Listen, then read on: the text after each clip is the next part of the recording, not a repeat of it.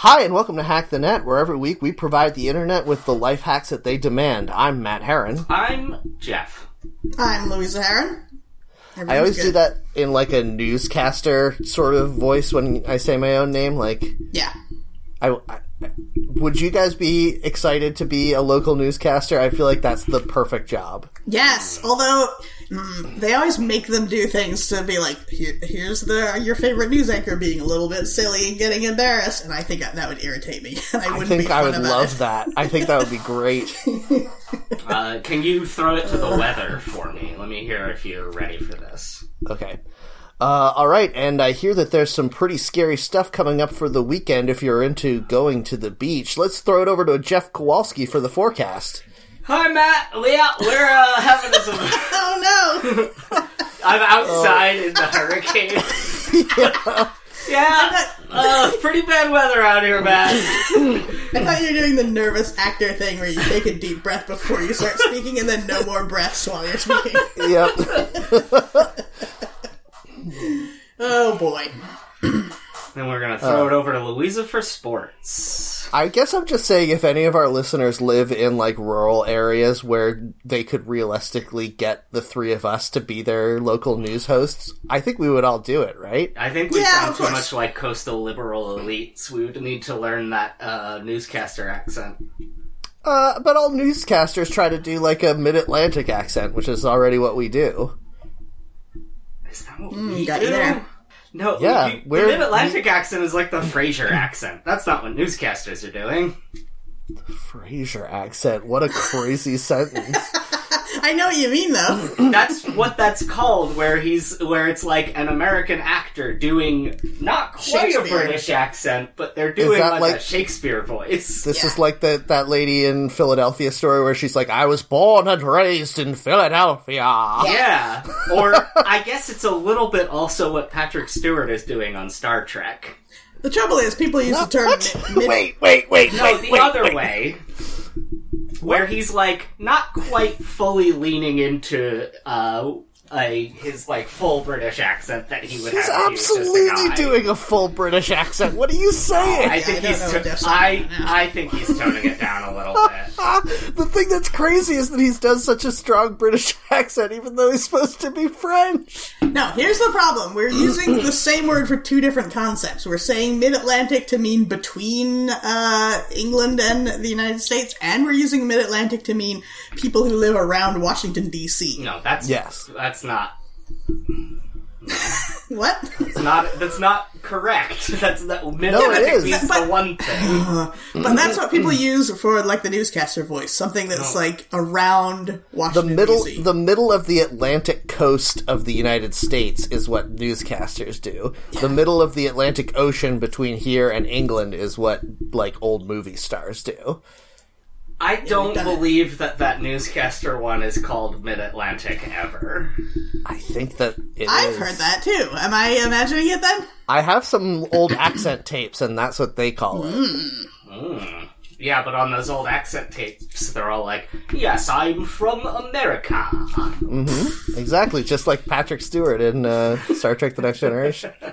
Why does he have a British accent if he's French? It doesn't make any sense! Yeah.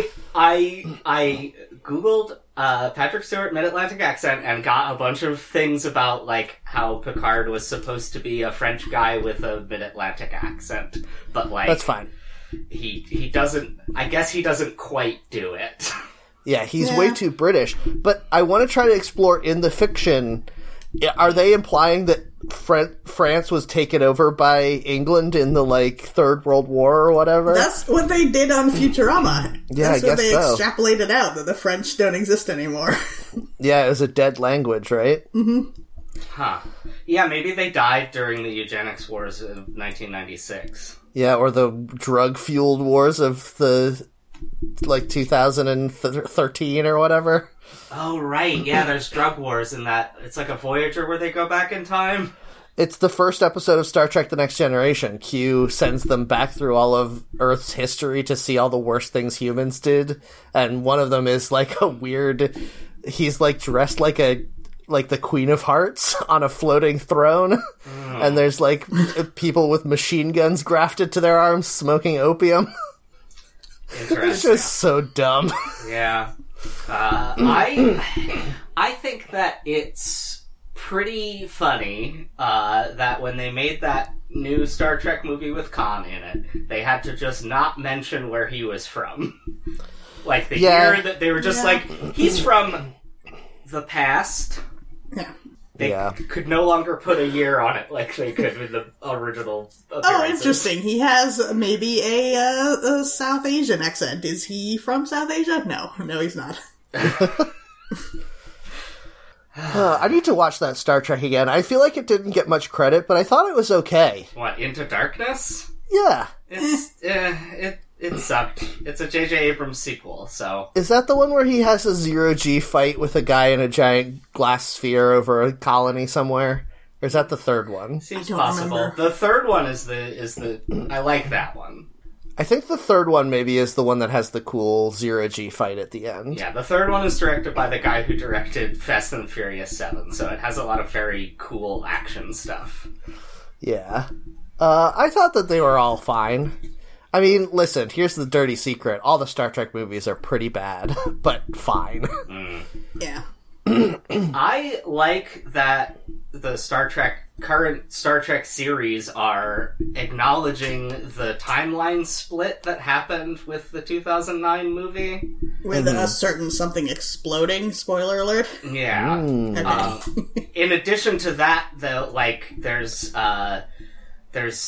Like, they'll talk about the history of the Federation, and they mention, like, yeah, there's the alternate timelines. We've got the Mirror Universe, we've got that one from, that was a result of a mining ship going back in time. The Animated Series. That's right. Yeah. They use, on Lower Decks, they use the, pictures from the Animated Series when they have a photograph of someone from the original that's series. Pretty good. Pretty funny. Yeah, I mean, I think that the thing that is the most confusing about the current running Star Trek series is when they introduce alien species we haven't seen in any of the other Star Treks before. Yeah. Because it's like, does that mean that in the other timeline, Doug Jones's species never realized that they were... like, being bred as cattle to be eaten by another species, and so they never evolved to join Starfleet like they did in this version? Well, Discovery takes place in the main timeline. That's not a Kelvin timeline series. Yeah, how many, when you say the current Star Trek series, how many are there, actually? Lower Decks, Picard, Discovery, and I think Prodigy just premiered. That's like a kids' adventure series. Is Enterprise still going on? No. Okay. Discovery is in the movie's timeline, though, isn't it? No. Wait, what? Because it's got the whole Klingon, like, resurgence thing that didn't happen in the Star Trek universe. It takes place before the original series. It is in the... Oh. Yeah. Tricky. Yeah, they really leaned into that in, like, season one, and I'm like, okay. All right, we're going to talk about maybe eventually seeing Spock. Cool, I guess. Like, there's fun adventures here happening, and then you're also like, don't forget, there's Star Trek that you already know and like. I know that this has been talked about on a million podcasts already, but who in Hollywood is obsessed with the idea that we all want to know about the origins of Han Solo's vest or whatever? Well, I think when you're sitting around brainstorming, like, now what can we do with our cash cow?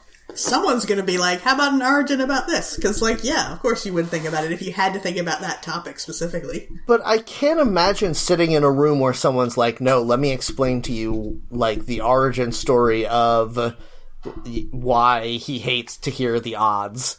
And me not being like, that barely has legs for you explaining it to me now. We can't make a movie about that. Yeah, it's like, I didn't mind that there was a Han Solo movie, but some of the stuff in it was that cringy, like, we don't need to know why his name is Solo. His name is Solo because George Lucas is a very, like, on-the-nose writer. Fine. There's a guy named, like... Sleazebago? Yeah, whatever. Elon Sleazebagano tries to sell Obi-Wan Kenobi some death sticks. Yeah, like, no one ever was like, but why is his name Solo? Like, no one gives a shit. Yeah. None of the names make sense. It's because he's a loner. Like, we get guys like Yoda and Darth Vader and Grand Moff Tarkin, and then the main character's name is Luke, which I guess implies that it takes place in a Christian society? No, I was going to say... Christian. It's a long time ago. This is the origin story for the Apostle Luke. But I was going to say, it clearly takes place in a universe, as we know, where people really love one-syllable names. So any one syllable could accidentally become a name. Yeah, it's... What is that thing in evolution where two species evolve the same thing separately? Parallel evolution? I don't know. Yeah, that's the one. Really called. Yeah, like sharks and dolphins. Yeah. Or bats and other winged creatures. No. It's like how everything eventually turns into crabs if you give it long enough evolution time. Yes. Every name eventually becomes Luke. Star Warsinization. That's why there's two Lukes, and there's a bigger Luke, and there's a clone Luke. Yeah. You're right. This all makes sense. It makes sense to me. Yep. In a sufficiently advanced society, every... name will be Luke. It was after the tragedy of Anakin Skywalker, they realized 3 was too many syllables. Even Obi-Wan changed his name to Van after that. Exactly. Mm-hmm. You could write a whole book based on that, Jeff. You could probably get it published. Yeah, I mean, they let friggin' Griffin McElroy do a short story about the Jawa who fixed R2-D2. Like, why not? Yep. Do you ever think about how maybe the worst evil of capitalism is how much it rewards people for making stuff that no one wants? I did like that book, though. Oh, damn it! It's called it's called From a Certain Point of View, and it's short stories by like 24 different people that retells the first movie, but from the point of view of background characters. Yeah. So it's like it's interesting to see people do some kind of fun spin on it. One of the stories is very strange in that it seems to be like low to mid-tier imperial officer who is having a secret love affair with Grand Moff Tarkin. And it's a man. But, like, they never come right out and say that it's Grand Moff Tarkin. They're just like... They don't have any explicit scenes where they talk about his turgid member. Yeah, they don't talk about his big old balls. But, you know, they mention, like, a high-ranking Imperial officer with sharp cheekbones and gray hair. Did I just reveal that I have read a romance novel and Jeff has not? I think so. Of course. Why would I have read a romance novel? Yeah, why would any of us have read a romance novel? Well, I understand why you would have. I know why. You're academically interested in the concept of horniness, whereas I think that's true. It should be banned. Wow, Jeff, I think you maybe summed up my whole character better than anyone ever has before. Jeff, what you don't realize if you've never tried to read a romance novel is they're written so poorly but simply that your brain just slips over the words so fast that you've read the whole thing before you even have decided to read it. Although, I don't know if I told this story on the podcast before, but I was a member of a book club for about a year back when I lived in... Yep, I was the most turgid member of a book club, but only because I had turned to stone. No. And the way that the book club worked was that every month a different person would bring one of their favorite books, and then we would all read it. Yeah. And there was one girl who brought a book, and it was a romance novel, and it was a terrible romance novel. Oh, man. And so we all had to read it, and like you say, Louisa, usually your brain just slips over the terrible prose because it's a romance novel. Yeah. But the logic of it didn't even make sense, where it was like a woman who had traveled back in time and fallen in love with a pirate, but that's Outlander, right? Well, it was like if Outlander was even more of a just shitty romance novel. And she was like trying to help him hide his stolen treasure or whatever, but then she's from the future. Like, she already knows what happens. But she doesn't use that knowledge effectively or at all. But she says she remembers what it's like what happens to the cave later. It doesn't make any sense. And then when we all got together to talk about it, we made that girl cry, and she never came back, and I feel really bad about it. See, that's the thing. When people share, when people you don't know very well share something with you, and it means a lot to them, and you're thinking, like, God, this sucks. Like, what do you do with that? Yeah, I really don't know, and I definitely think I should have been less mean, and we all should have been less mean, but, like, I don't know what we could have said about this that was true, this is garbage. Yeah. It's a really hard thing, though, like, when you want to talk about something that you didn't enjoy, and you want to talk about the reasons why you didn't enjoy it. Yeah. Or you want to talk about something that you really liked, and then you encounter someone who's like, oh, I didn't like that at all. For me, I'm like, ooh. I'm like, that's an intriguing conversation. I want to know why you, like, completely bounced off of this thing that I found very good. That's why you scream, debate me, all the time, right? Yeah, I'm always saying, debate me, meet me in the marketplace of ideas, you cowards, you cucks. Mm-hmm. I'm always saying this. Changed my mind, and you're drinking coffee out of a cup, and there's a sign in front of you. Cup, more like out of a cup, you say. Go on. Yep. Yeah, I'm trying to get Jeff to do a Jeff Kowalski meme explainer. Yeah. Okay, so that man is Steven Crowder, and he likes to go to colleges and make people debate him by putting up a sign that says, I don't remember what the original said, but it said something like, there's only two genders, change my mind. No, I think it was white male privilege doesn't exist. Yeah, it's, you know, something that's baldly untrue on its face. That's what's so funny about that sign, though, is because he is a white male who has the privilege to do that and not be, like, chased off of campus. The thing that he is saying isn't real. The sign of it is proof that it is real. Yeah. You should go debate that guy. You definitely win. No, but it's like that this is not a pipe painting level of, like, is this art? No, it's not art. Okay. Oh, there we go. Good. Good. Ask me what Jeff. I did this week, because it ties into this really nicely. Okay, Jeff, what'd you do this week? So I watched a couple videos over the last couple weeks from Some More News, which is a very... if you are someone who feels like you're going insane because the world's bad, but no one seems to be talking about it or upset about it at all, like the actual things that are bad about it. Instead, they're all like, I can't believe Hillary Clinton became a vampire and sucked the fear out of child blood, or whatever. I like this news channel because it goes through, like... very deep dives, I would say John Oliver style deep dives, but I feel like that would be a slam against it. But you know how John Oliver will do just like 25 minutes on one very specific topic instead of hitting a bunch of things? Wait, do you not like John Oliver? I mean, I like him, but I don't think that he's speaking to an audience that needs to hear him. Yeah. Well, okay, that's fair, but... I don't think that's a problem with his process. Anyway, sorry, go on. Yeah. I mean, it's a media landscape thing more than anything else, and I feel like sometimes his delivery is a little too, like, smarmy. I like it. I feel like people need to be smarmier. There's all this like liberals are so mean or so, like, judgy, and I'm like, oh, I want us to be 1,000 times judgier. I want us to start throwing rocks at people that aren't wearing masks. Is that too much to ask? In Minecraft. Yeah, in the hit video game Fortnite, where we're doing it virtually and it's legal. Yep.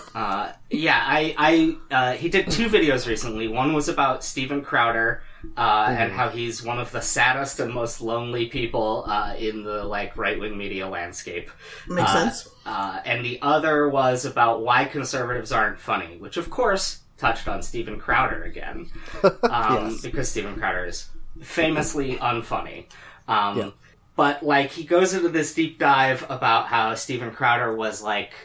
basically a failed actor and comedian who was only getting positive feedback when he did his the weird alt-right shtick, so he just kind of dug into that, and so, like, there are so many people surviving in that ecosystem, it's horrible. Yeah. It's true. And it was just like a real bummer of a video, because it came out, like, right as Steven Crowder got COVID, and so the host was like very adamantly, like, I genuinely hope that this changes his mind about the state of healthcare in the country, because my politics are not to want people to die. My politics is that I would like for bad people to have their minds changed and work towards the common good. Mm-hmm. Their minds changed into dead minds. Yeah, their minds changed into Jackson Pollock painting. It was a very nice laying out of like, yeah, when I step back from the emotional reaction I have, yes, that is a more reasoned statement of my actual beliefs, but I always assume the worst because it's usually correct. Yes. But that guy who does Some More News has big Charlie from It's Always Sunny in Philadelphia vibes. Yeah. I don't know. I've watched a little bit of his stuff, but I find it too... I'm getting very tired of people just doing videos where they are very mad about the thing that everyone is mad about, but don't say, like, so here's what we should all do about it. Yeah. Mm. That's part of what I like about it is he's, he got absolutely a little dark during pandemic times, but I think has definitely made a shift over the past couple months into more like there are tangible moves towards making a good world, and we can do things that will like have a positive impact. Plus, I think I just have a general affection for all those original Cracked guys. Mm. He's one of those.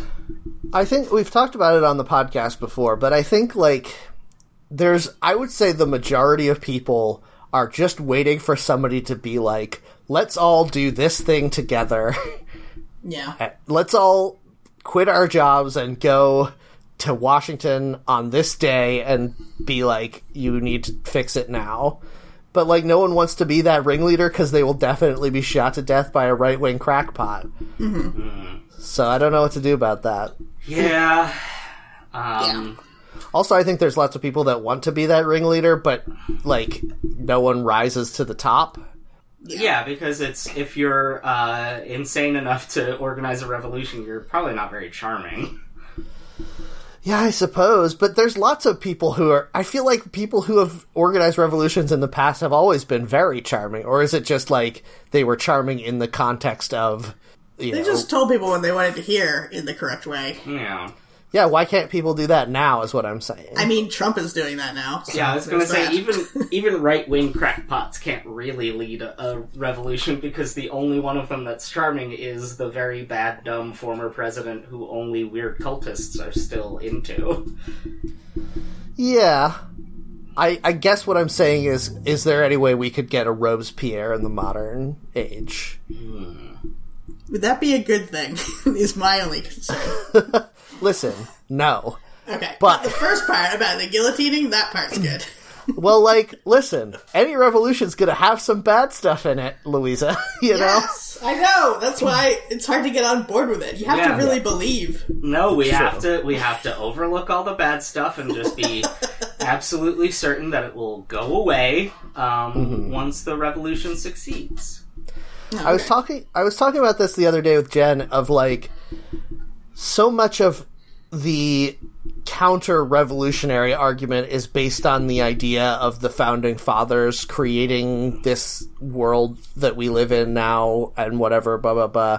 But, like, those guys were history dorks who were trying to apply Greek philosophy to actual governance. Mm-hmm. And, like, it's wild that people who lionize the Founding Fathers also are absolutely opposed to people taking experimental steps in government. Do you know what I mean? Mm. Yeah, but the thing is, they don't know anything about that government. All they know is they've been told that this is good. They don't have to worry about it anymore. Everyone has categorized this as good.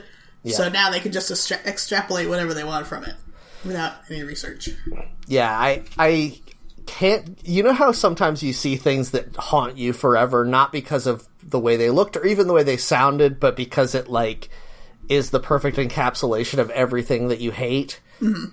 I saw there was a video going around the internet maybe a year ago of a guy standing up at a school board meeting and being like, I don't care about what you teach my son in history class. All I care about is that he comes home every day knowing that America is the greatest country that has ever been on Earth, and that if you... like the worst day in America is better than the best day in any other country at any other time in history. And if you teach him anything else, then I will get my gun and come shoot you. And there's a lot wrong with that, but like he seemed genuinely upset, like on the verge of tears. And I was just like, do you believe the words you're saying? And I think he really did. And that makes me even sadder. Yeah, it's you know, several hundred years of propaganda. I know, but God, how do you not recognize that in yourself? I can't. I mean, it's probably the same reason I'm not into sports, but I can't just get into like arbitrary geography fandom. Like, oh yeah, I was born here, and so I'm very proud of the West place. Philadelphia. I'm very proud of West Philadelphia. Where did you spend most of your days? I was at the playground playing. Oh, yeah. Playing some b-ball outside of the school. Mm-hmm. And then you were killed, and then your heaven was Beverly Hills. Yeah. Then a couple of guys were up to no good. Is that a theory about that show? You don't know about this? No, I don't. That makes a lot of sense. That's an internet fan theory, is that he died in that fight, and then the whole show is him in heaven. I love... There's like an episode in the last season where at one point, Will... He explicitly says, that guy who picked me up and spun me around in the opening credits. Yeah. That's fun. I'm glad that you, the writers, figured out a way to tell us that, and I think it's fun that it couldn't happen in fiction. Yeah, that's part of the theory. Do you know about this theory, Jeff? I do not, because I find fan theories mostly deplorable. I think they're very funny. That reference is part of it. The fact that you never see him talking to people from his old life, really. Like, I don't know. There's a whole thing about it, and I think it's pretty good. Is Jazz his friend from Beverly Hills, or did he come with him? That's a good question. That is a good question, yeah, because Uncle Phil hates him as much as if he was a kid from the poor part of Philadelphia, but he seems to live out there somehow. Yeah, why would he have gone to Beverly Hills when the Fresh Prince did? But is he, like, a Beverly Hills guy who's not classy enough for Uncle Phil? What does that mean? So, and does that mean that Will met and befriended... Jazz before the first episode. Oh yeah, he did. It says he's from Compton on the Fresh Prince wiki. So where did he meet him? School, maybe. They were in high school. Even trying to think back, I'm like, but those quote unquote kids were like 25, right? No, they were supposed to be in high school. How old is Will Smith right now? 50, I want to say. Really? Let's see. 53.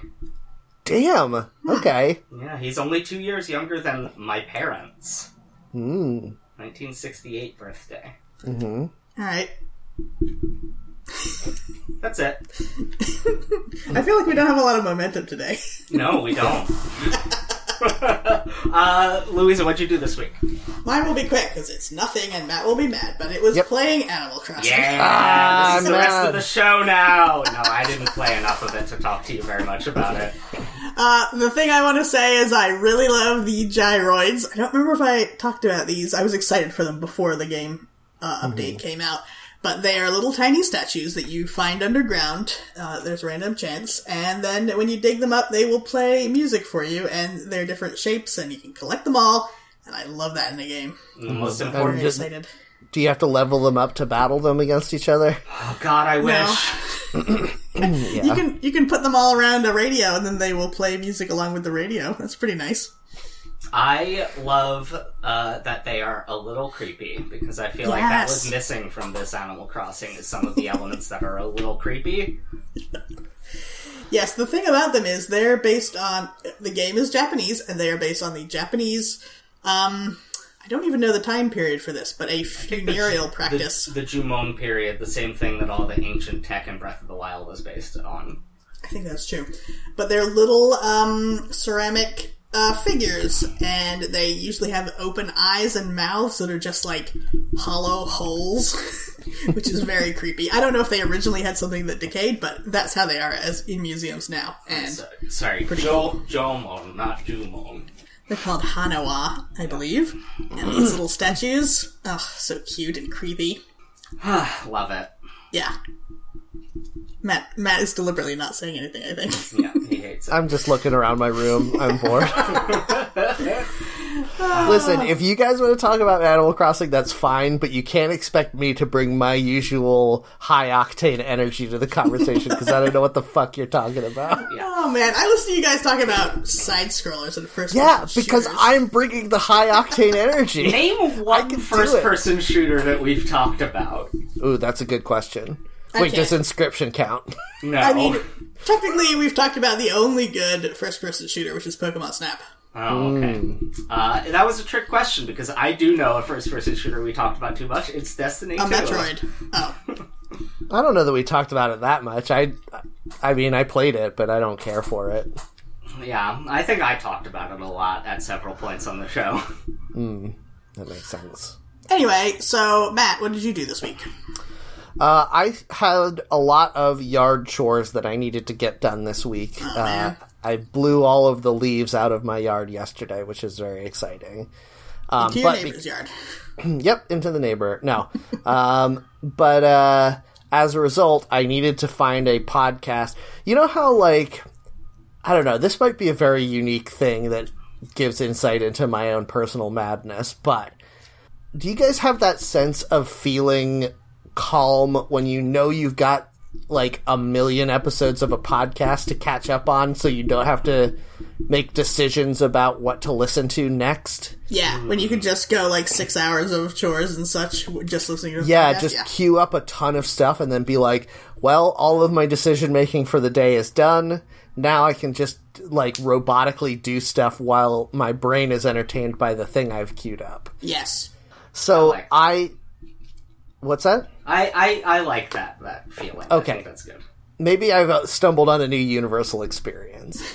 But anyway, so all of the podcasts I listen to, I'm pretty current with, so I was like, I need to find a new podcast. Mm-hmm. So I started listening to Baby Geniuses, which I think, Jeff, you said you listen to sometimes, right? Yes. I am very far behind on it, but it's one that I have greatly enjoyed. I've listened to the first, 15 episodes or so.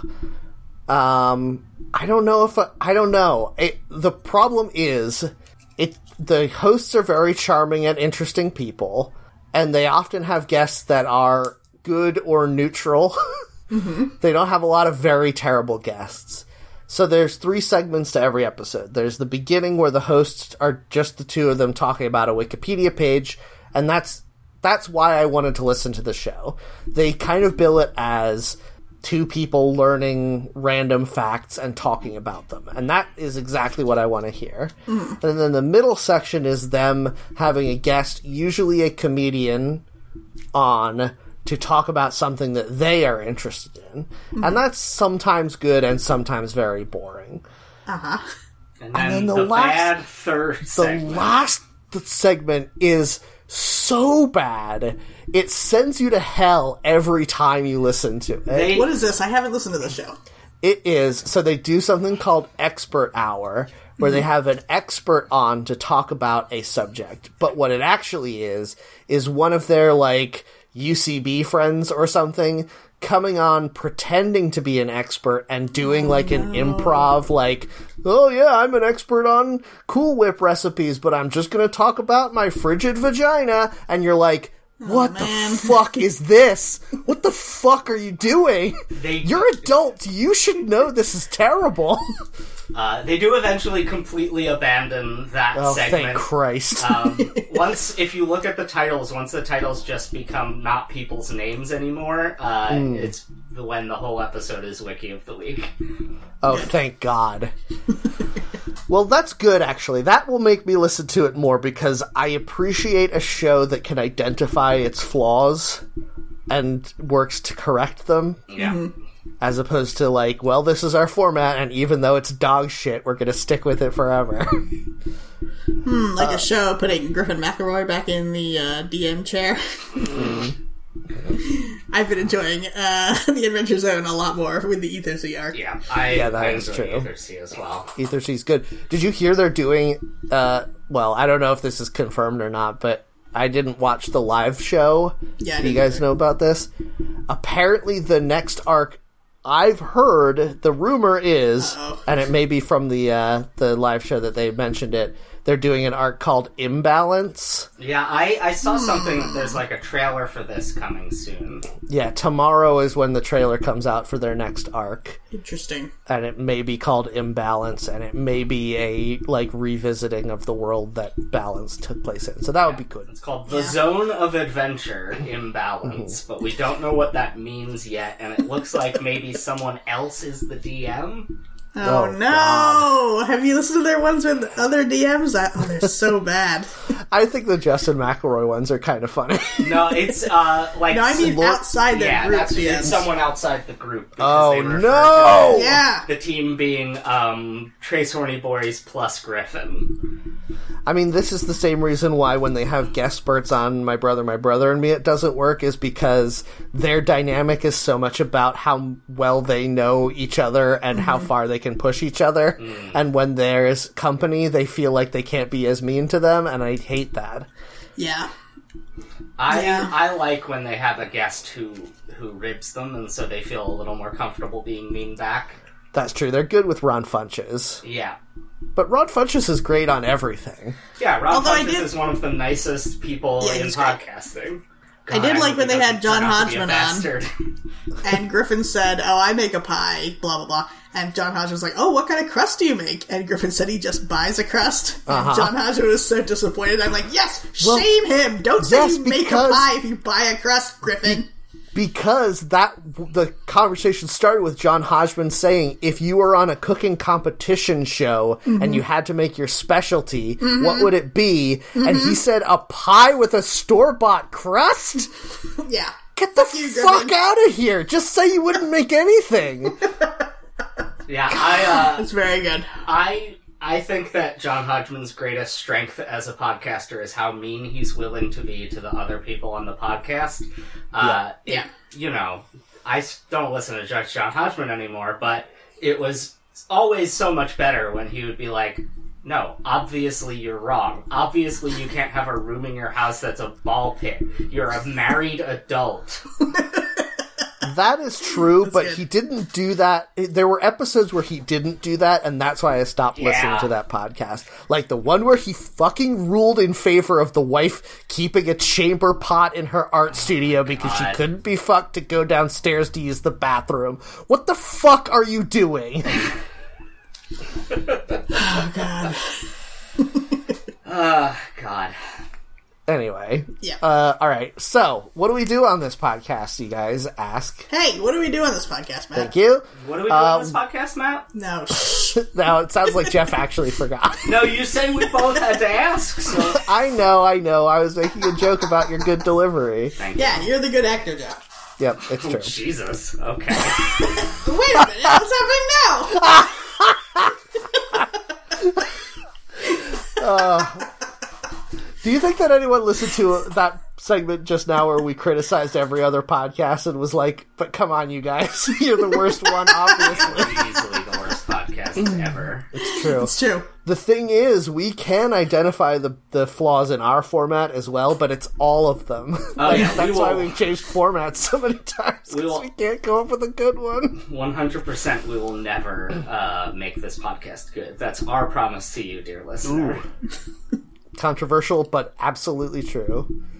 Should we stop doing this podcast, you guys? No, I like doing it. I think it keeps me sane, and it keeps me in touch with my two friends who I find very dear.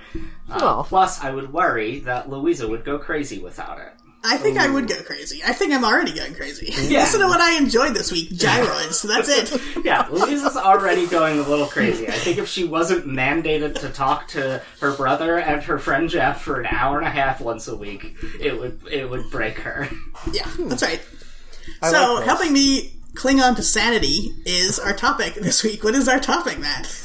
So what we do every week is we go to WikiHow, the suggested articles page, and we put a random word into the suggestions box, which generates a list of questions that people, or well, not really questions, but topics that people have asked for WikiHow advice on. And rather than writing those articles like they requested, we just answer them here because you need to come to us to get this level of expertise. Mm-hmm. So, bespoke. The random word we got this time was nightmare. Ooh, happy Halloween, everybody. Happy Halloween. Usually I wouldn't do one. So this one didn't bring up a full list of questions. I mean, there's a decent number, but it wasn't the full list. Mm. Usually I don't. I just re-roll if we don't get a full list, but I felt like nightmare was too good a word. And you kind of knew we would fuck around in a depressing way this week for a while before got to the wiki. Yes, and now we're going to fuck around in a different depressing way talking about nightmares. This is my favorite one. How to decorate a Nightmare Before Christmas gingerbread house. That is so cute. And that is good, yes. You just use Halloween candy to decorate it, right? Lots of candy corns and red icing. No, mellow cream pumpkins. No. You guys, you're missing the point. Okay. You can't just make a fucking square box house with a triangle roof for a Tim Burton movie. Mm-hmm. Yeah, it's got to be like a gotta have some weird snake-like tubey towers and like weird gothic spikes coming off of it in incomprehensible ways. Can you put nerd's rope just everywhere like it's attacking the house? No, that's too colorful.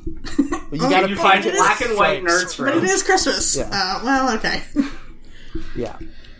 I do like the idea of just black and white stripes all over everything. Yes. And Halloween candy, like I said, but then also Christmas candy would probably be a good idea. Get some of those Starlight Mints on that roof. Ooh, yeah. Get those mallow cream pumpkins. Yep. And jam a candy cane in it. Yeah, there we go. I think your best bet is going to be to do, like Oogie's Casino at the end as a gingerbread house, because that's really bright and colorful. You can get a lot of different kind of Halloween and Christmas candies in there. You would have to have moving parts, though, surely. Well, yeah, of course. You're not doing this because you're a lazy gingerbread house maker. You're doing this because you're an insane person and you need to have the best gingerbread house. Could you put Santa's dismembered corpse in there? Sticking out of the chimney. That's the traditional and cute way to do it. Yeah, that doesn't happen in the movie, Matt. Santa does survive. I'm thinking about an alternate timeline where Jack Skellington loses. The alternate ending where Jack comes in and Oogie Boogie. His name is Oogie Boogie, not Oogie. You're thinking of Oogie Loves. Yeah, where Oogie Boogie just eats Jack Skellington in one bite and then dismembers Santa graphically on camera. Yeah. Yeah, that sounds right. And in this universe, the planet Vulcan did not blow up. Mm. Mm-hmm. No Romulan mining ships went back in time to get their revenge on Chris Hemsworth. So does nothing take place in the movie timeline? No, just those three movies. Just the movies? Oh, that sucks. I mean, they reference sort of reasons why we haven't seen more of that stuff happen. In Season 3 of Discovery, but it would be spoilers to say why. I think that I haven't watched Season 3 of Discovery, so maybe this is answered, but I think that they could do a very good movie set in the Star Trek The Next Generation time, but in the timeline where Vulcan was destroyed. Yeah, I think that the reason they haven't, that they were gonna try and do that, but that, got stalled, and so they did Discovery and the streaming TV revival instead. Mm-hmm. I mean, Discovery is very good, and what is the main character, Michael? Yeah, Michael Burnham. Michael is very interesting as a character, in a way that I feel like they did a good job of recapturing what made Spock interesting as a character, which is good because I feel like what people think they liked about Spock is different from what was actually good about Spock. Do you know what I mean? Yeah. What was? Yeah, people always think his whole thing is he has no emotions, which is not his whole thing. Yeah. Right, and that's the same thing with Michael. His whole thing is that he's half human and has to try and manage the emotions he has from that with his upbringing that was about eschewing emotion. Right. Yeah. And Michael is a human who her family all died when she was a child, and she was raised by Vulcans. So she has that cultural, that same sort of cultural conflict, but she's not Vulcan at all. So she doesn't have any of their superpowers, but she does have all of their emotional problems. Yeah. So she has like green blood. Yeah. Okay. Like getting so horny that you have to kill your best friend. Yeah. No, she does. She could do the nerve pinch. That's not possible. Really? I'm pretty sure she does the nerve pinch on someone. But the whole explanation in the rest of Star Trek was that the reason that Spock can do that and Data does it one time is because you have to be way stronger than a human to be able to pull it off, and not even a Klingon can do it. Well, Klingons work your arm muscles real good, like really practice up. I guess not. Klingons have no precision in their strength. Well, isn't that a nature versus nurture thing? No, you can't teach a Klingon to be dexterous. You can lead a horse. You can lead a Klingon to chess, but you can't make him play. If you dexterous about it, I don't know. If you teach a Klingon to fish, he'll eat for the rest of his life. Have we ever seen any, Klingon chess masters? Because I feel like that would be an interesting concept. Here we go. On the original series, they were very, Vincent Price-style guys, weren't they? Yes, that's true. So I could see them blackface a lot of the time. Yeah, but I could see them doing chess. Yeah. I googled Klingon chess master. I'm now on the Memory Alpha article for chess master. God. Mm-hmm. Gotta get out of there, Jeff. It's short. Too late. Surprisingly, a short article. We get a mention of a chess master in 2266, and then again in 2269, and that's it. Nice. Okay. Nice. I guess my point is, I think that Jeff's understanding of Klingons is what most people's is, which is to say that they are just, rage barbarians or whatever. Yeah, but my understanding of Klingons is Gene Roddenberry's understanding of Klingons. I don't know, though, because the whole point of it is that, somebody fucking invented those spaceships, okay? Yeah, I guess they have scientists. They have to. They're not as bad as Packlins, who are canonically the stupid aliens. Yes, which I think the implication is that somebody went to the Packlin planet and just was like, "You guys are never going to invent spaceships. Just come with us." Packlins are one of the primary antagonists in Lower Decks, and it's very funny. But Klingons have art and culture. Yeah, that's true. They have stuff other than fighting.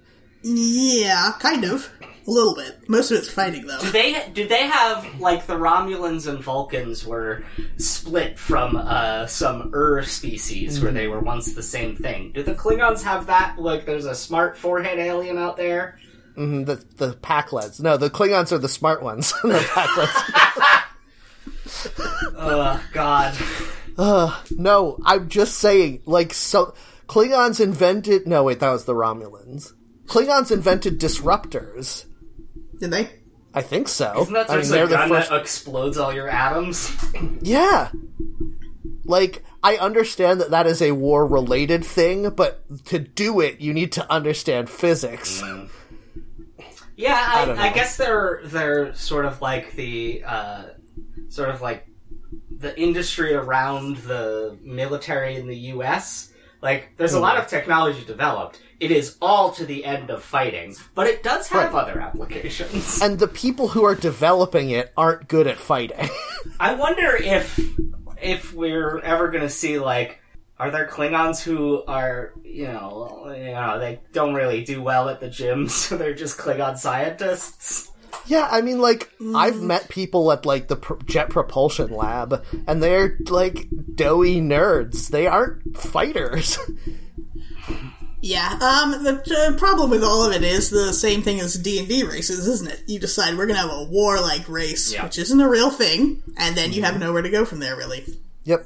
They've done better about that, I think, over time. And they did better with Klingons, too. I mean, I think Worf in Star Trek The Next Generation really allowed them to explore the culture, and it became much more of sort of a I feel like East Asian inspired, like dynastic culture. A little bit, yeah. A little bit in that, sure. With the like warring houses and the like, yeah. the sort of rights of honor and like the difference between being a warrior for a house versus being like a Ronin warrior. I think that was very Chinese and Japanese inspired cultural stuff, which I think was very good. But you still never see somebody who's just like, no, I'm not a warrior. Yeah. I write music. Yeah. Yeah. I'm a Klingon rock musician. Even rock is a little too warrior-y for me. Like, somebody has to be doing everyone's taxes. Yeah. I'm the Klingon accountant. Yeah. I mean, I guess that's all their problems with trial by combat, though. You didn't pay your taxes, yeah. Trial by combat. Yeah, exactly. Overdraft trial by combat because you did a bank transfer too much this month. Using a bank instead of trial by combat. That's trial by combat right there. Yeah. The thing is, I don't like Klingons. I friggin' hate them. They all look different. There's no consistency about the way they're like. And every single expression of them seems differently racist against huge swaths of the Earth's population. Yeah. Yeah, I think a lot about the guy who played Gowron on Star Trek The Next Generation, who was like... He's that real bug-eyed guy, right? Yes, he's very... He's got, like, poppy-outy eyes. He's sort of the, like, bad Klingon, I guess. Yeah. He wants to destroy... Worf's house, which is why we, the audience, don't like him. But he does bring stability to the Klingon culture in a way that, like, other leaders don't. But more importantly, the actor that played him was white. Yeah. And they put him in the blackest blackface in, like, 1998. Yeah. And he was acting around a lot of other people playing Klingons who were black. How did he not be like, guys, there's something, this is wrong. What's happening now, I'm certain, is bad. You remember that Christopher Lloyd was one of the first black Klingons, right? Christopher Lloyd. In one of the movies. I don't know, that's fine. I mean, the original series stuff, I feel like, was in a time where everyone was sort of like, it's still okay to be racist, though, right? Up into the 80s is what you're saying? Yeah, I think so. Mm-hmm. I mean, there's still a lot of people who are trying to, you know, set fire to buildings because they want to make the argument that it's still okay to be racist. Mm-hmm. That's fair. Yeah, he was in Star Trek 3. Okay. I don't know if I ever saw that one. I don't think I saw that one. 2 was good. You know, he's not as black-faced as some of the Next Generation ones. Now that I'm looking at photos of him, it's still pretty bad, though. Yeah. Boy, the Discovery ones are just, like, the farthest with it. They're literally, like, the color of charcoal. I have no idea what's going on with those guys. Yeah, they have weird plasticky skin, too, that I don't know... I don't know how I feel about it. And some of them are, like, kind of a purpley-gray color, which feels like the same dodge that Wizards has been trying to pull with the Drow. Mm-hmm. Or, like, orcs. Like, no, they're gray, they're not black people, even though they explicitly were based on black people. You know, orcs, they're green, which is not a human color. Yeah. Mm-hmm. Yeah. I kind of like the way that the Klingons in Discovery look like geodes. They've got like Formica flecks in their skin or whatever. Klingons are just dwarves and Vulcans are just elves. Wow, no. It's not so far off, but it's not great. The thing you're saying. Dwarves are all about forging things. I don't know. I don't see it. Well, the Klingons are all heavily aggressive and masculine and very proud of their hair and beards. Sounds Dragonborn, like maybe? Urukai? Wait, what world, what universe yeah, are you I know. Doing here? I thought we were talking about Tolkien stuff, but then we got into... Yeah, Tolkien, Urukai, done. Okay, yeah. No, I'm mapping them onto D&D races because I think that... And Dragonborn is pretty good, yes. Every fantasy world has the you know, there's the base human, and then there's the sort of androgynous, holier-than-thou society, and then there's the aggressive, rowdy boys society. The humans, the elves, and the dwarves, respectively. Which one's which? All nations once lived in harmony, but etc. I like how fucking everything is always like, these are the dwarves. They're the blacksmithing, tunneling race. These are the orcs. They're the warlike race. And the humans are kind of everything. Yeah. It's like, everyone should be everything then. You can't do that. Yes. Well, I've read a really good article about how humans are the white race in D&D, because, like, oh, you can say you're being humble. I'm not the best at anything, but I'm pretty good at everything. Yeah. Mm-hmm. Yeah, I like wizards trying to fix that a little bit, but... Yeah. Oh, I should have talked about, at the beginning, about how they're doing the new block of magic cards this week, and I'm so excited for it. Shit. What's the theme? Crimson Vow. It's a vampire wedding. Nice. Just it's like the so good song. Yes, Dracula's Wedding. I was just listening to that on my Halloween mix. I'm so fucking excited, because every other block of Magic the Gathering has been like, oh, it's this war between this group and this group. It's this conflict between, it's the invasion of this insect species into this technology world or whatever. Mm-hmm. This is the first one they've ever had where it's like, it's just a party and everyone's having a good time. That's great. I love it so much. Everyone's having a good time until Jace Beleren shows up and does a mind wipe on them or whatever. He is not in this block, and I'm happy about that, but Chandra is, and she's, like, invited as a guest, and I love it. She's wearing a dress that's on fire. It's so good. Liliana Vest shows up, and... God, is someone going to overthrow somebody at this wedding, though? Oh, yeah, probably. Probably, yes. One of the cards is Kaya, who is one of the more recent Planeswalkers, and her whole thing is that she hunts ghosts for a living. And her card is her bursting through the stained glass window and stabbing a ghost with a knife, so... that's not how ghosts work, I know that. She's got magic knives to kill ghosts with, that's her whole deal. Probably Soren Markov is going to be in there doing something, he's the... Oh, Soren is the best card in the block, because Soren is the one vampire planeswalker, and all of his cards before were like Soren the Inexorable or like Soren the Unstoppable, and it's always him like drinking people's blood and murdering people and wearing armor or whatever. His card in this one is called Soren the Mirthless, and it's him in like a rented tuxedo drinking a cocktail and leaning against a wall like, I don't want to be at this wedding.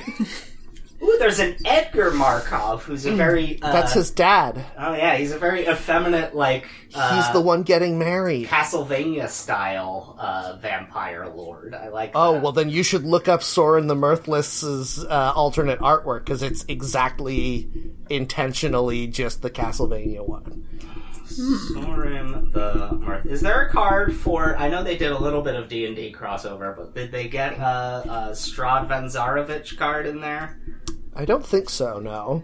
They did have... Drizzt had a card in that block, though, that was pretty good. Yeah. Drizzt Doerden, the only good drow. Yep.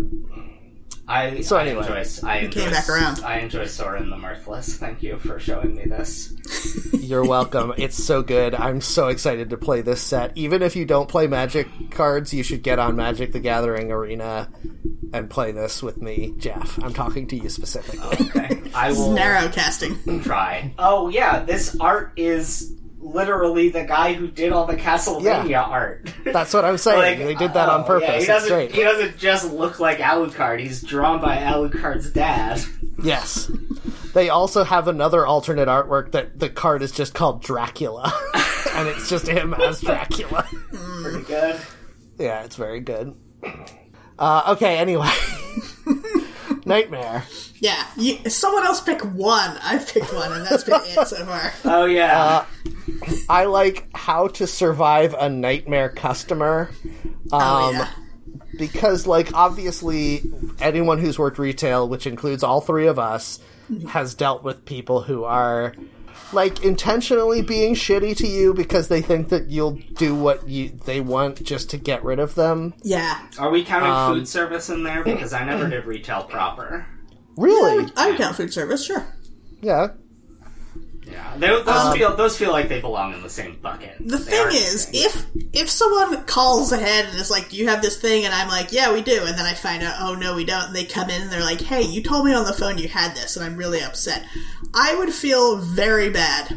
The thing about a nightmare customer is, as soon as you see this interaction taking the turn for, "This has nothing to do about anything I did," I do not care anymore. I'm impervious to hurt from this person at this point.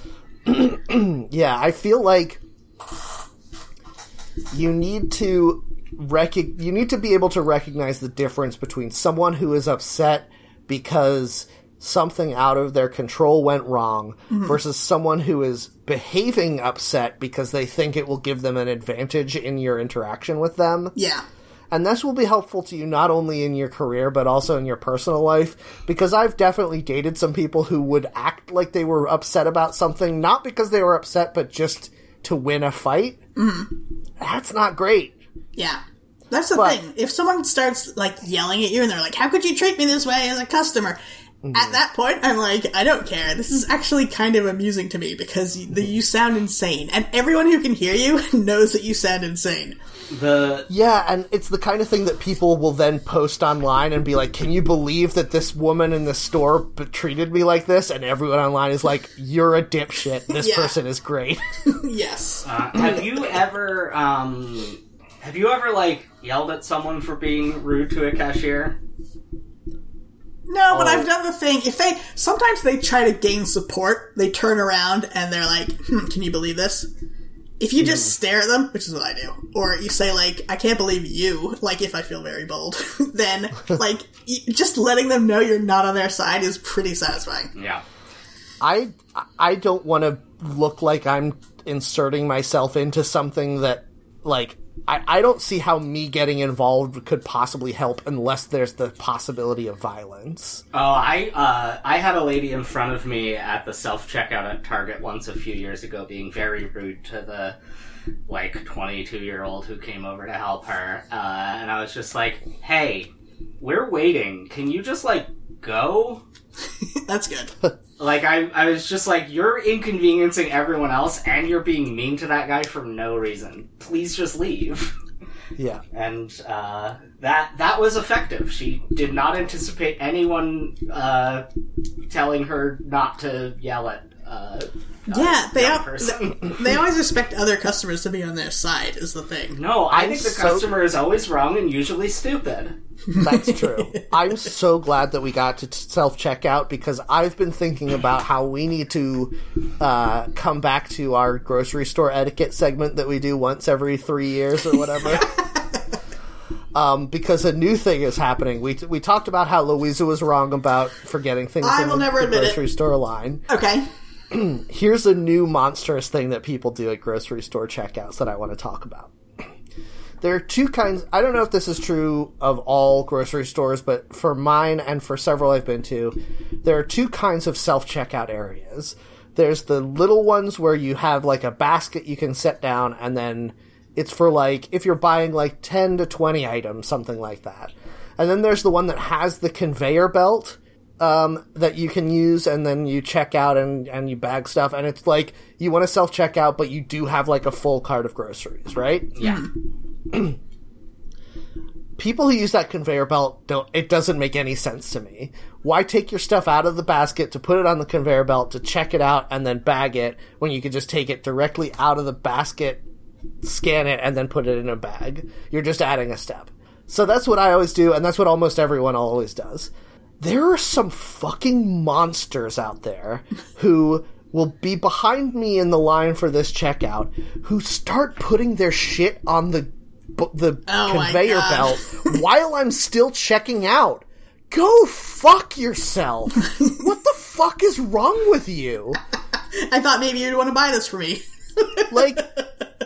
Like, they're just like, "Yeah, I know it's, like, right in your way, but, just put the bar down and you don't have to worry about it." What are you doing? Fucking wait! What's wrong with you? Are you in this much of a hurry? Because if so, then go to the person checkout lines that are all empty because no one ever wants to fucking check out with a human being ever again. I was going to say, everything you're describing is new to me because I have never self-checked out ever. What? I don't want to do that. I don't want to deal with the problems. I don't want to have that light come on and then wait for somebody to come over because something didn't scan right because the barcode was crushed. I have encountered 100% more problems checking out with a old lady cashier clerk who's like, oh, what's this thing? Oh, I don't know how to scan it. Oh, I scanned it and then it's saying it's giving me an error. Oh, I scanned the wrong barcode on this gift card and now I need to get my supervisor to come and reboot my computer or whatever. Like, see, no. I know which barcode you should have scanned. Just let me do it. No, but here's the thing. Once that's happening, that's not my fault. If I'm just standing at a self-checkout and there's nobody around and the light's flashing, it's my fault. Like, what do? I have no idea. Yeah, but if the light's flashing, then that's also not my fault, because I'm already communicated to the store I need help. Ugh. So now it's on them. Yeah, but there can be a point where you might just, like, abandon your stuff and leave. If it's the middle of the night and no one shows up, or, steal it. But if you're at the cash register with the cashier who doesn't know what's going on, they're going to have to find somebody. They're going to have to deal with it. Yeah, well, I don't know. Anyway, I don't think that's important.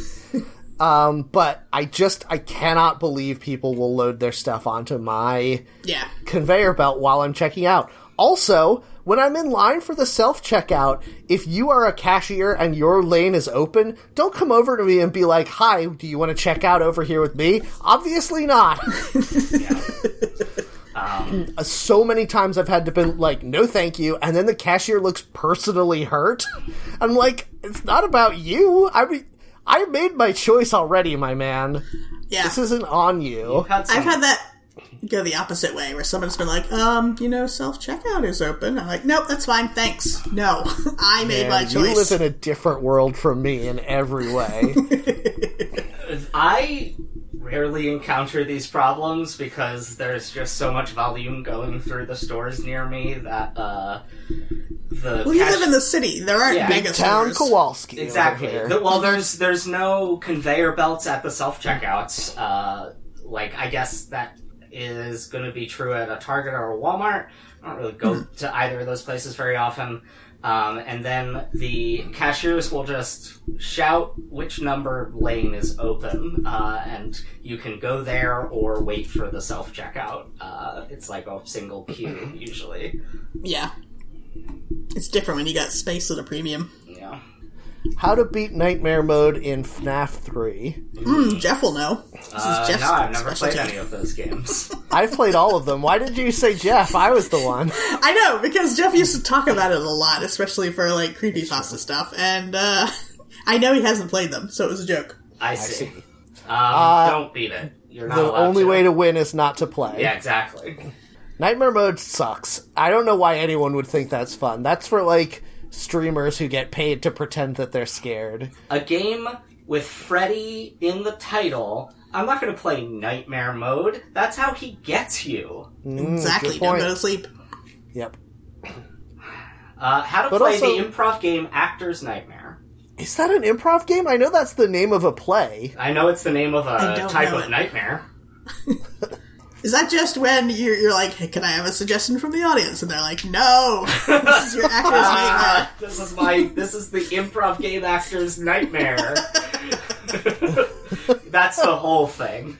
Well, the thing is that the actual actor's nightmare is about there's a play going on and you're the only one who doesn't know your lines, but that's just improv. Yeah. Yeah. How to play the improv game Musical Nightmare. Ooh, interesting. I don't know that one. Is that the just musical variation of Actor's Nightmare? Like, you don't know the songs? Apparently the improv game Actor's Nightmare and the musical version of it is one person has a script written out and the other person just has to react to that script. Interesting. That sounds not awful. Too hard. You only have to manage yourself. It's true, but you have to deal with the fact that the other person may be saying things that don't relate to what you just said. Mm-hmm. How to win. It sounds like a bad game, but then all improv games are bad games. It's true. How to win Nightmare House. What is that? Any guesses? I haven't seen it. It seems to be a... it sounds like an HGTV series. Yeah, it does. It seems to be a mod of Half-Life 2, where you're in a haunted house. Oh, okay. That sounds fun. Yeah. Interesting. I don't know how to read it, though. I can't help you. I'm sorry. Maybe this is a related question. How to avoid home improvement nightmares? Watch The Money Pit, and then whatever they do, don't do those things. Don't watch Home Improvement right before bed. Good. I think that, like, so much of the stuff that... so many of the problems people encounter in their lives could be solved by an honest assessment of how good they are at things. Mm-hmm. And I struggle with this sometimes where I'm like, I watched an episode of This Old House. I bet I could install plumbing. Mm-hmm. That's how you get home improvement nightmares. Yeah. There are so many times on, like, This Old House shows like that where they're like, all right, so we just need to install a new whatever, and we're just going to make sure that it's going to have the perfect fit. And I'm thinking, there's no way in my life I could make sure that that board or whatever countertop had the perfect fit. This is my downfall. Yeah, it's weird because... I think part of it is I never want to use the littlest marks on the tape measure. Yes. And I should. Cowards. We all should. I'm always like, it's about 6.5 inches. Now all these crumbs fall into the 1-inch gap of my countertop. Yeah, it sounds like a real home improvement nightmare. Oh, boy. Jeff, did you want to make any more jokes about the sitcom Home Improvement? That's all I got. Very good. That was a very good Home Improvement joke. I don't think so, Tim. Is that anything? Yep. More power, etc. How to deal with lingering nightmares. Do you guys have, like, recurring nightmares? I used to a lot when I was a kid, but not anymore. Yes, I do, of course. But I think lingering, they mean one that's so horrible that when you wake up, you can't get over the panic feeling like that, you know, people you know have died. You look at your sheets and they've been slashed by razor fingers and you're like, exactly. It wasn't a dream. That's it, exactly. How do you deal with that? You have to find his body and put it in the furnace or something? What do you have to do? That didn't work, though, because then there was a second one. Shit! I think you have to be a dream warrior. Does anyone ever beat Freddy? Is he still going to this day? I think that the only way to beat Freddy is not to play. We already made that joke about FNAF. I know. But like, the whole... So, in Wes Craven's New Nightmare, the... second... Is that the one where he kills the cast of the original Nightmare on Elm Street? Uh-huh. Because that fucking rules. Yeah. Such a good movie. Because after 5 Nightmare on Elm Street movies, he's become so popular and beloved that he manifests in the real world and hunts down Wes Craven and all of the actors who are in the original movie. Yeah, that's so good. So that establishes canonically with his creator that it's believing in Freddy that makes him real. Yeah. Oh, he's a real candy man. Freddy killing Robert Englund in that movie is so good. That's the actor that plays Freddy, for anyone who doesn't know. Yeah, I do know that, so I'm trying to figure out how that works. He gets mad at Robert Englund for portraying him? Yeah, he gets mad at everyone who was in the original Nightmare on Elm Street movie because they made a joke out of his genuine demonic existence, I guess. Okay. He's mad that they weren't sensitive enough about him being a pedophile who got put in a furnace. Is that what happened to him? To some extent, when you all you have is a hammer, everything looks like a nail. Like that's if kind you've of got a claw hand, everybody looks like somebody needs to be slashed. Yeah, like what else is he gonna do? How else does he interact with Robert Englund? He can't be like, "Thanks, bro."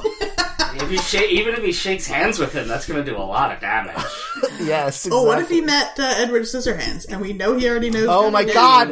I went to a Halloween party last week, and one of the costumes in the costume contest was Freddy and Eddie, and it was Freddy from Nightmare on Elm Street and Edward Scissorhands, and they made out on stage. It was great! Nice. Somebody's like, oh shit, this is what I'm into now. Yeah, oh no. Do you think it's really annoying as a film producer to have a slasher like Freddy who like is so tied to the actor? Do you think they're ever jealous of like the Friday the 13th and Halloween people who could just put anybody in that mask? Yeah, absolutely they are. Wasn't there a rumor that what's his face Ryan Gosling was going to play? Oh no, that was just in an interview. He said if he could play any role, what would it be? Oh, if it was Freddy? He said without hesitation, Freddy Krueger. Which, like, that would be pretty good. And he's got a fucked up enough face that you could probably... It would be fine, right? Yeah, it would be fine. I learned this week watching a video about the troubled production of Halloween 6, which is the one with Paul Rudd in it, that there was a time before Halloween 6 got made when the same studio who had the rights to Nightmare on Elm Street and Friday the 13th and went on to make Freddy vs. Jason would have also had the rights to Halloween and could have done Freddy vs. Jason versus Michael. Oh my god, that would be the greatest Super Smash Brothers expansion pack of all time. All I ever want is for there to be crossover movies that are increasingly more stupid. What was the game you were telling me about where Gandalf can kill Rick and Morty? Oh my god, so Warner Brothers Games had a big leak, and they are planning their own Smash Brothers ripoff, like Nickelodeon just did. And the characters who will be playable in it include Gandalf, Arya Stark, Bugs Bunny, and Superman. This is going to be the greatest game ever made. The thing Isn't this just Space Jam 2, the game? Yeah.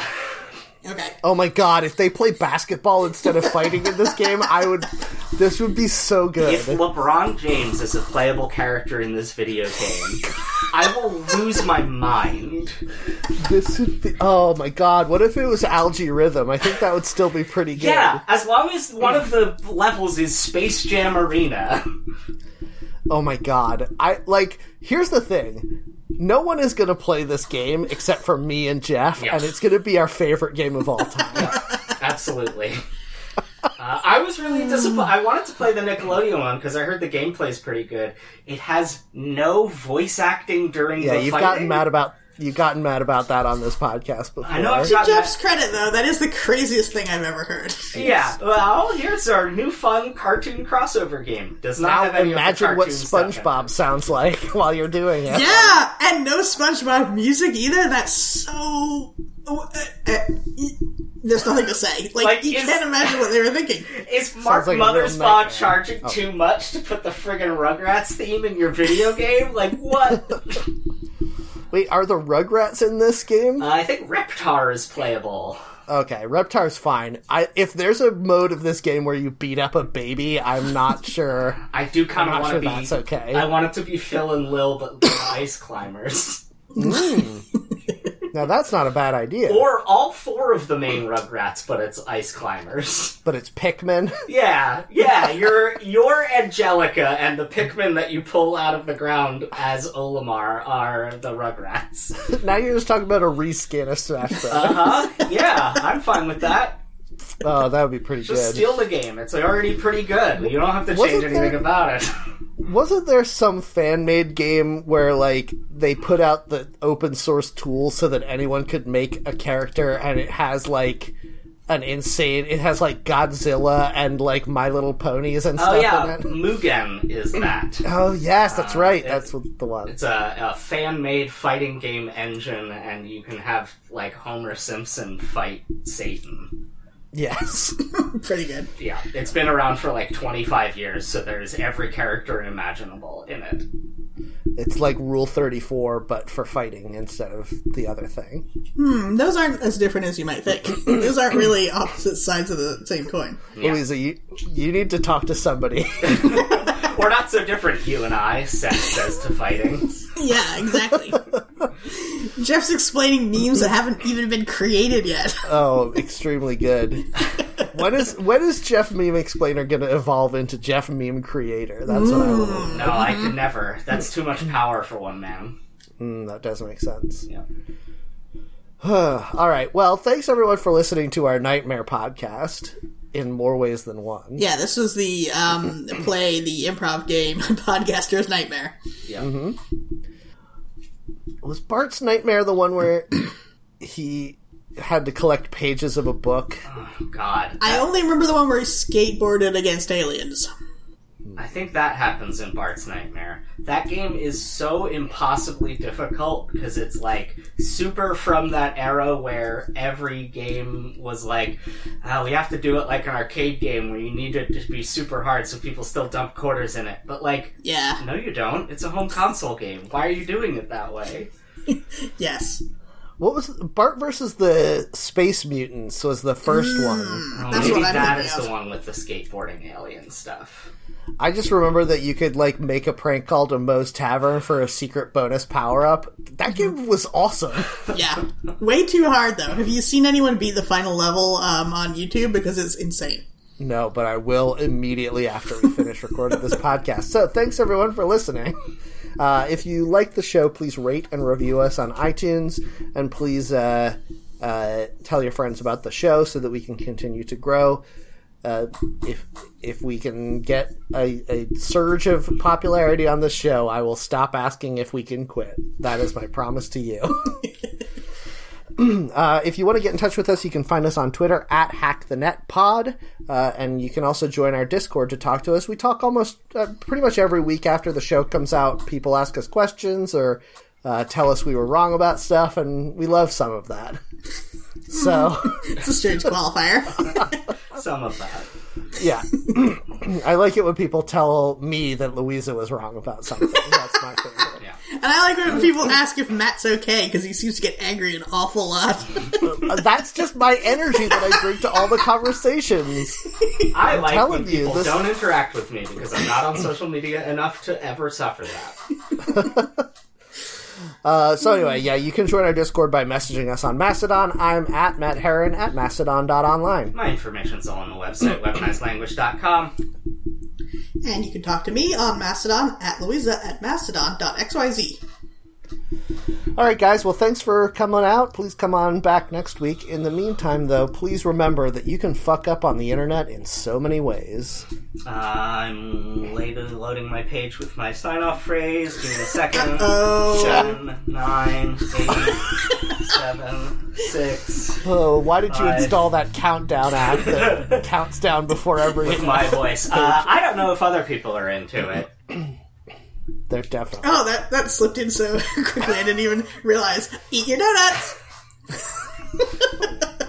Oh, this show's getting worse every week. It's good, though. It's a good show. I'm gonna stop recording. Man. Yeah. I don't think... To be honest, I don't think this was a good episode.